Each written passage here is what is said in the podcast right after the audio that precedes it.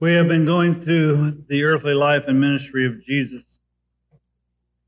And he's getting closer and closer to Jerusalem before Passover. And Jesus continues to perform signs and wonders and miracles like raising the dead, healing. He continues to teach. And as he's getting closer to Jerusalem, one of the things he's going to teach on is prayer.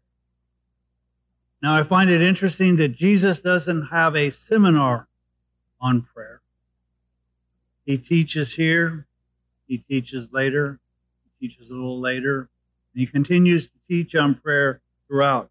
Early on in his ministry, his disciples said, Well, you know, John taught his disciples how to pray teach us how to pray. And instead of going into long, lengthy doctrinal assertions as prayer, he gave them a sample prayer.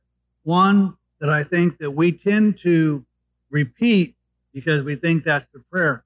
I think that while it's an excellent prayer, it is a good outline how to pray about praising God, about acknowledging who He is, that we request daily provision, that we seek his kingdom first, that we forgive others as we want to be forgiven, and throughout. And so it's a good outline.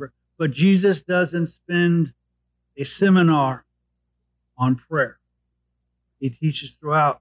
Now, I think, and notice I said I think, you can have a different opinion, that's okay, is that the reason Jesus does this is that as we get to know God better, our prayers are different.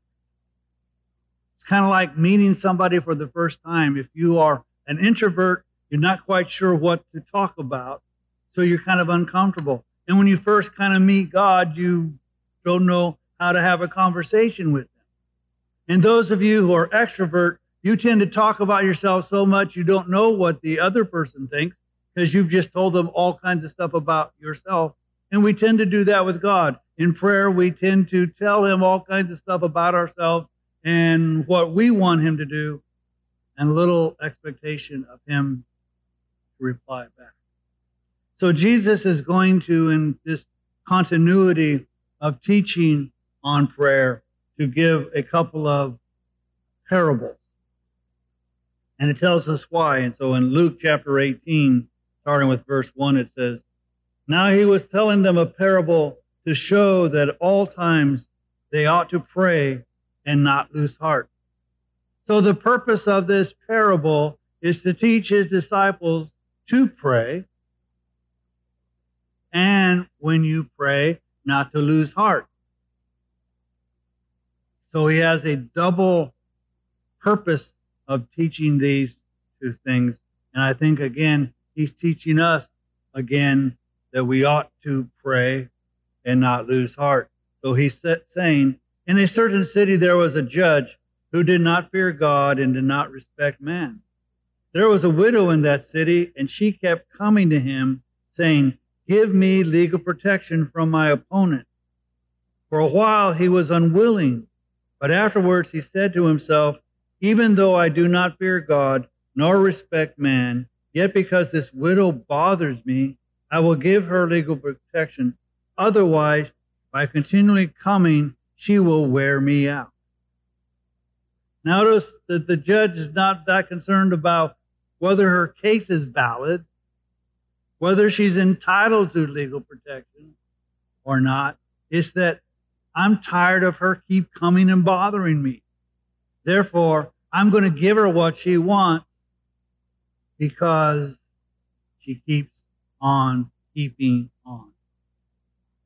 Now, I could get in trouble, so I won't, but there are a lot of people who like to use this tactic to get what they want.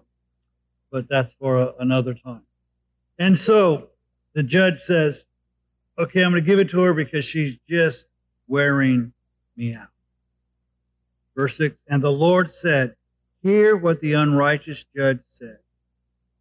Will, now will not God bring about justice for his elect who cry to him day and night? and will he delight long over them? I tell you that he will bring about justice for them quickly. So Jesus tells them that here's the key that we should be persistent in our prayer. But he's not comparing God to the unrighteous judge. He's saying if the unrighteous judge who doesn't care about man nor God is worn out, can you imagine God your Father who loves you? If you continue to come to him day and night, will he not give you things? Now here's a little secret on prayer. Some people think that there are two answers to prayer. Yes, no. There's a third. Yes, no, and not now. I'll give you two examples.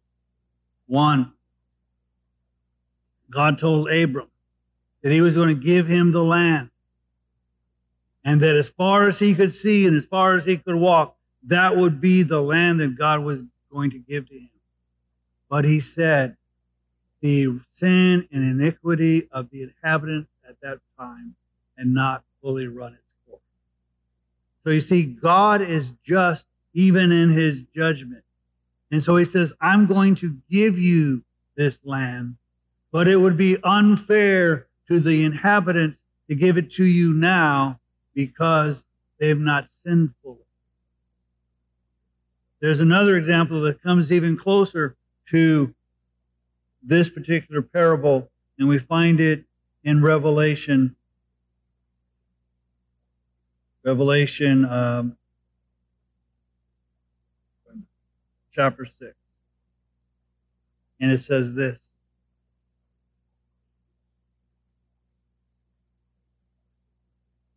And when the Lamb broke, this is verse 7, the fourth seal, I heard the voice of the fourth living creature saying, Come. And I looked, and behold, an ashen horse who sat on it had the name Death, and Hades was following with him. Authority was given him over a fourth of the earth to kill with the sword and the famine and pestilence, and by the wild beasts of the fifth. And when the Lamb broke the fifth seal, I saw underneath the altar the souls of those who had been slain because of the word of God, and because of the testimony which they had maintained. These are the martyrs these people suffered for the cause of Christ. They died for his cause. They were martyred. And so he says, I see them and they're underneath the altar. That's the place where the prayers of the saints are contained. And so it says, and they cried out with a loud voice, saying, How long, O Lord, holy and true, will you refrain from judging and avenging our blood on those who dwell on the earth. So they're asking for justice. They're asking for retribution. They're asking for judgment. They said, God, we suffered at the hands of these people. We weren't criminals. We were declaring your word. How long are you going to wait for judgment?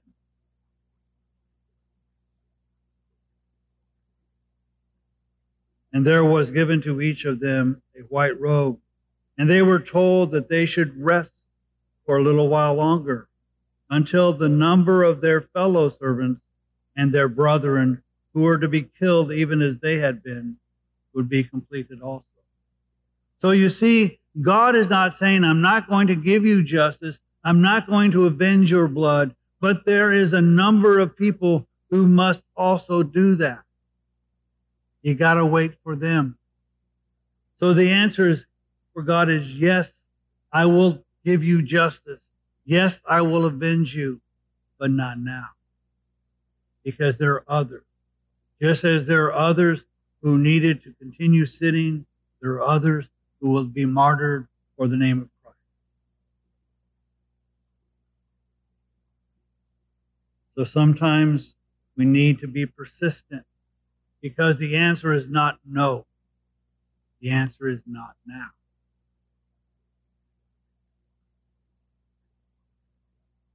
And let's face it, if you really, really, really, really want something, you just ask once. As a child, when you wanted something, did you just ask your parents once? Or if you got smart, you asked your grandparents for it because they were more likely to give it to you. And, and our grandkids know it because all they got to do is ask grandma, and she's out the door getting it for them if she can't get it online. And so it's those types of things.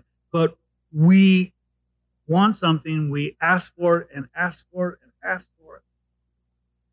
And if you don't ask for it numerous times, maybe you just don't really want it that much. So Jesus is saying, be persistent in your prayers. Understand that God may not be saying no, He may be saying not. And maybe the purpose of the delay is not only for God to complete something that is part of His plan, or maybe it's because it's time for you to listen and stop talking. For you see, prayer is more than telling God what He needs to do. It is listening to God for what He wants. May your kingdom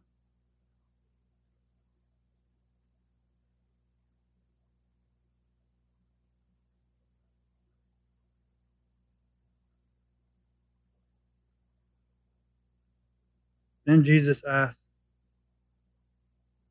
a question. However, when the Son of Man comes, will he find faith on the earth? Now, if you look at the commentaries, they kind of slough this off. Some of them will simply say, "Oh yes, his the natural answer is yes."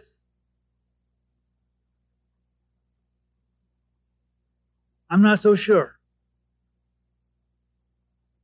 I think, yes, he will find faith down the earth when he comes, but probably not as widespread as we might have once thought. Because, in my humble opinion about some of the teaching on the second coming, there will be those who will be so discouraged that they will have lost their And that is why I say make sure your strength, your faith is strong enough to even overcome a wrong decision on theology. And so, will he find faith on the earth? I just hope he finds it more expansive. But then again, why would he ask the question? So I'll let you wrestle with that. Verse 9. And he also told this parable to some people who trusted in themselves that they were righteous and viewed others with contempt. So he's teaching again on prayer, but he's zeroing it in on not only those who are there, but he's zeroing it in on those who are self righteous. And unfortunately, in church and even out of church, there are plenty of people who are self righteous. You'll find people in church who are self righteous, and they are what we call pitchfork Baptists or pitchfork believers.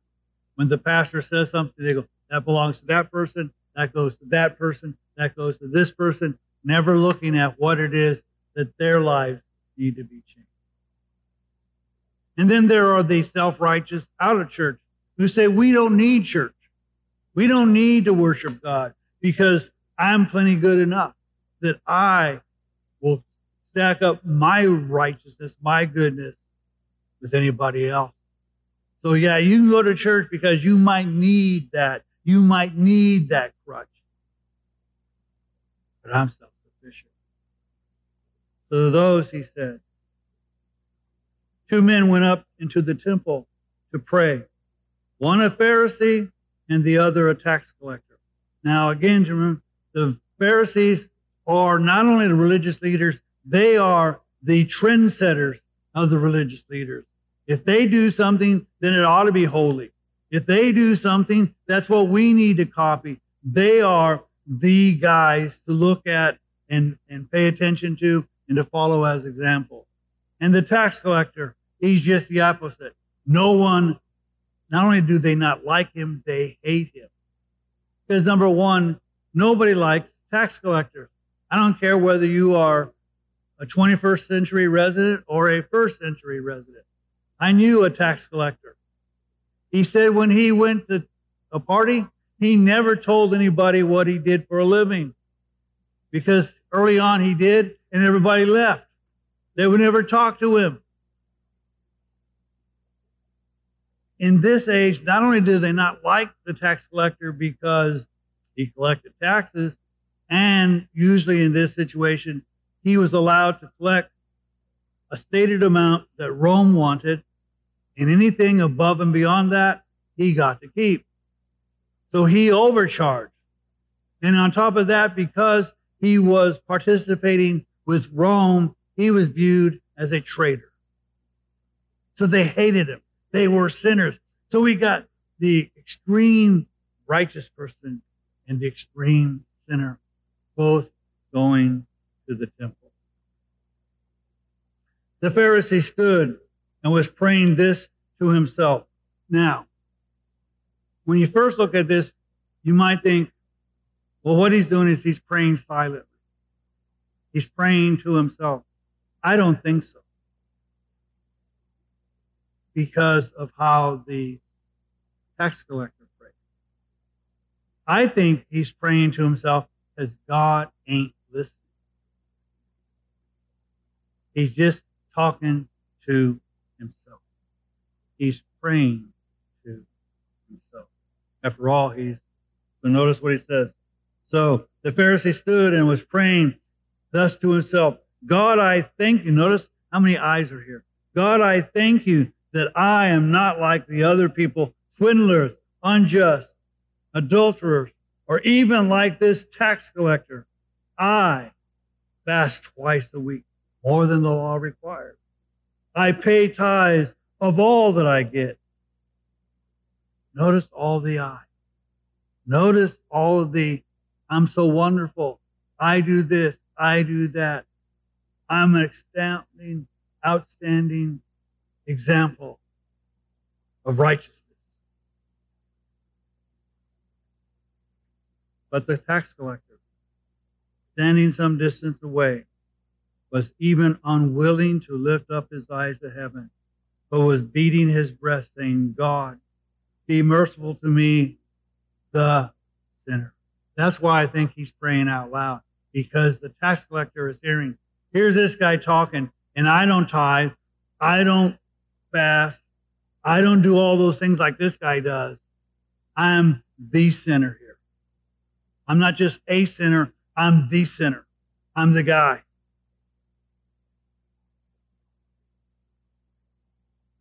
Eating his breast, God be merciful to me, the sinner. I tell you, this man went to his house justified rather than the other. For everyone who exalts himself will be humbled, but he who humbles himself will be exalted. You see, the tax collector humbled himself. He acknowledged that he's a sinner, not only a sinner, the sinner. He didn't compare himself to what the righteous person did. He said, God, I'm the sinner. The Pharisee, I'm a righteous guy. I'm outstanding. I'm wonderful. I'm an example. The Pharisee exalted himself. The tax collector humbled himself. Now, the interesting thing here is one of the greatest sins God hates. That's an abomination to God, is pride. As the scripture says, pride goes before the fall. And if anything, this Pharisee, in all of his statements of how wonderful he is, committed the sin of pride and did not humble himself. And Jesus says, he, because he exalted himself, was not responded to, but the tax collector who humbles himself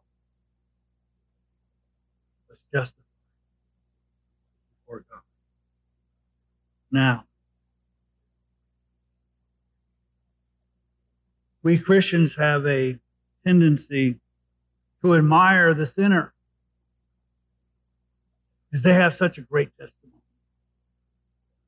We will hear about somebody who will come to the Lord, but before they came to the Lord, they were involved in whatever sins or whatever that, whether it be drugs or uh, you name it. And they said, and they'll talk about how their life was before and how their God changed it. But in their testimony, it's almost like they regret leaving that life because it glorified. And we're going, oh, isn't God wonderful that He saved that person out of that sin into this life? But the young person whose parents were Christian, who raised him or her to trust God, to pray, to attend not only worship, but participate. Who didn't do a whole lot of bad stuff, but followed God all of their lives. And they have a tendency to feel that their testimony isn't all that valuable. And if you're one of those people, let me tell you that an X nothing is a wonderful testimony. But even an X nothing is a sinner. Now, you know, I use scent as chocolate and broccoli because I don't want to talk about specific sins or whatever. But even if you are an X nothing, broccoli and chocolate always come at you. And there are times that either broccoli or chocolate or both get you. But even if you avoid temptation, the situation is this. The scripture says there is no one good but God. So even an X, X nothing does not merit entry into the kingdom of God. It is because of God's mercy. And when a person truly understands who God is and what their relationship to Him, it doesn't matter whether you are X nothing or not. You still beat your chest and say, God, be merciful to me, the sinner.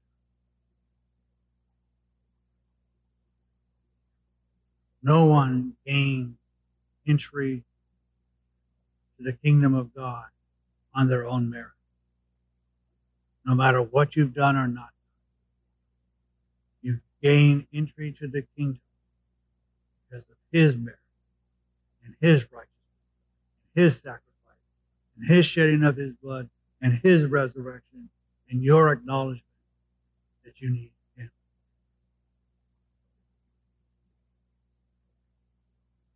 So, prayer. God has given us through Jesus a sample way to pray. He's also told us what we should be doing in the method of praying, in that we should be persistent. And he also teaches us that we also need to be humble in our prayer.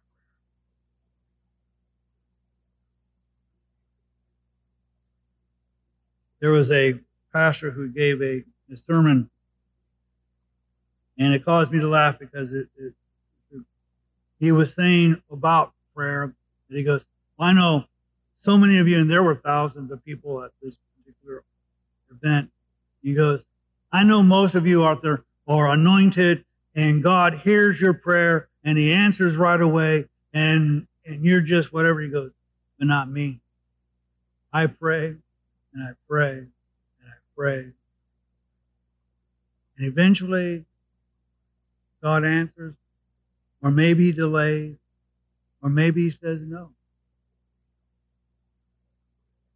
We need to not be discouraged in our prayer. I've shared on a couple of occasions to others that I'm praying for something. And God doesn't change the situation. So I ask myself, is it that God doesn't change the situation because he needs to change me? So these are the types of things that we need in our prayer life to experience and to explore. God, I think I'm asking for something that's reasonable.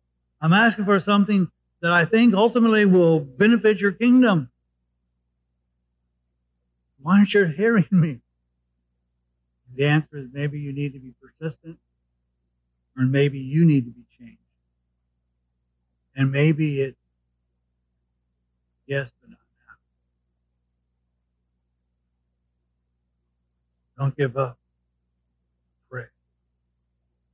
The last thing I want to say about prayer before we close.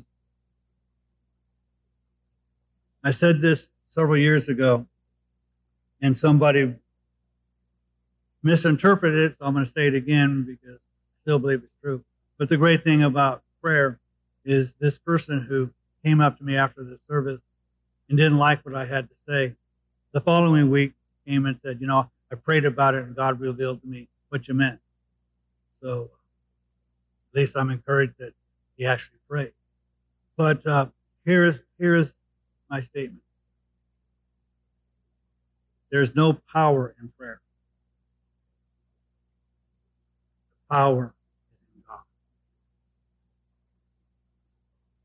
All too often we look to give prayer the glory. The glory goes to God because it is God who hears. It is God who responds. It is not prayer. That is like saying, I'm going to take my cell phone and stick it into the to the charging plug and saying, Isn't my charging plug wonderful? It's so marvelous. But unless you take the other end and stick it in the power source, it does you no good. It will not charge your cell phone.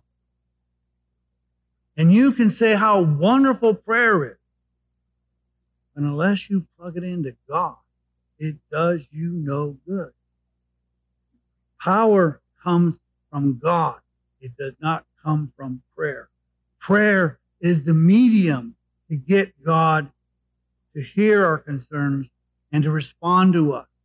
But it is God who answers. It is God who delivers. It is not prayer. So when God responds to your request, give God the glory, not how wonderful prayer is. Prayer is a good thing. Is it a means of communication? But we pray to God. And He responds.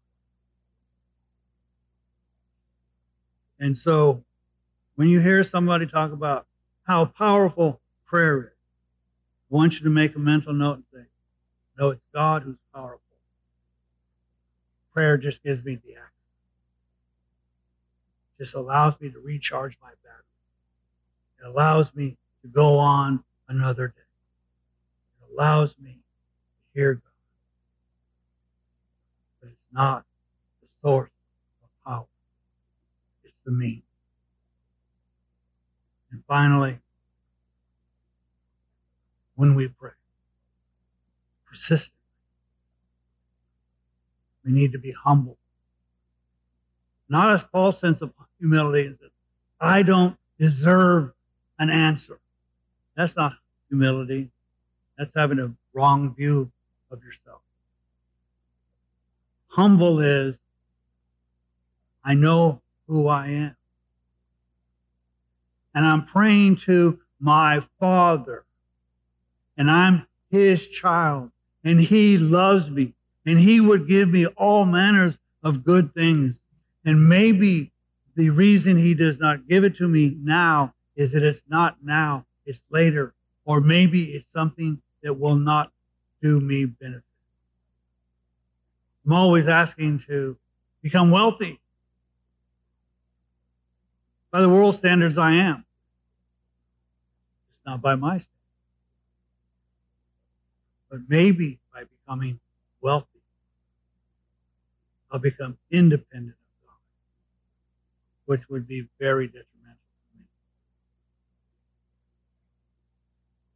Pray persistently.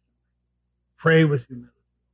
Pray understanding that God is not like the unrighteous judge who has to be worn out. God is there because he's your father and loves you. And all God's people